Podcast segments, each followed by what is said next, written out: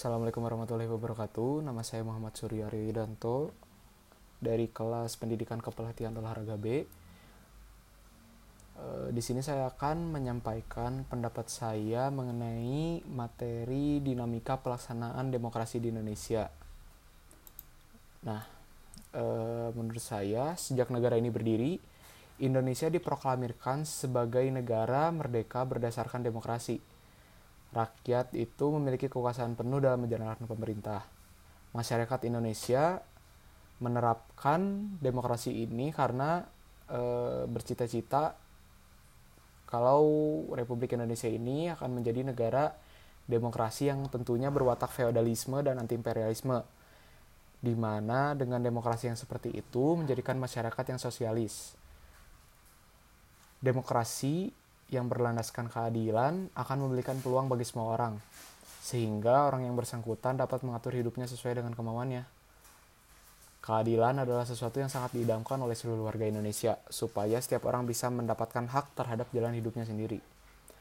Nah, rakyat ini diberi hak yang sama dan setara dalam pengambilan keputusan itu adalah bagian rumusan dari demokrasi sesungguhnya yang semestinya dijalankan dalam sistem pemerintahan dan negara yang menganut demokrasi. Kalau kita menengok ke masa lalu, wajah demokrasi di Indonesia sendiri mengalami pasang surut sejalan dengan perkembangan tingkat ekonomi, politik, ideologi sesaat atau temporer. Pada awalnya pada awalnya Republik Indonesia ini tidak bisa menjalankan demokrasi secara baik karena masih dibayang-bayangi Belanda yang ingin kembali menguasai Indonesia. Revolusi fisik masih terjadi hingga tahun 1950, juga masih dominannya sentralisasi kekuasaan. Nah, perkembangan demokrasi di Indonesia ini terbagi menjadi empat tahapan. Yang pertama, demokrasi parlementer, lalu demokrasi terpimpin, demokrasi Pancasila, dan demokrasi era reformasi. Bukan perkara mudah, menerapkan sistem pemerintahan baru. Tentu saja ada pro dan kontra ketika sesuatu, suatu sistem itu diterapkan pada suatu negara. Contohnya di Indonesia ini, ketika Orde Baru, banyak sekali konflik-konflik yang membuat perubahan kepada genetika sosial.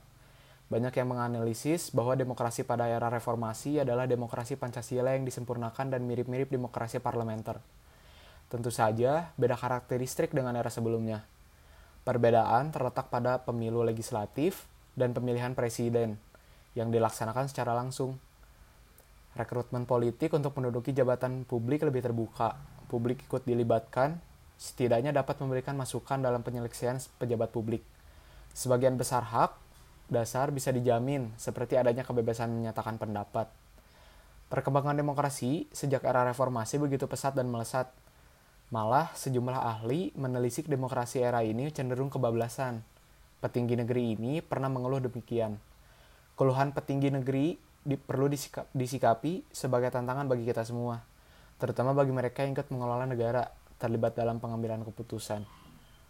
Tantangan yang dimaksud memagari perkembangan demokrasi agar tidak keluar dari ruhnya, tidak melenceng dari pijakan awal berdirinya negeri ini sebagai negara yang berdasarkan Pancasila, negara yang berkedaulatan dalam bingkai negara kesatuan Republik Indonesia.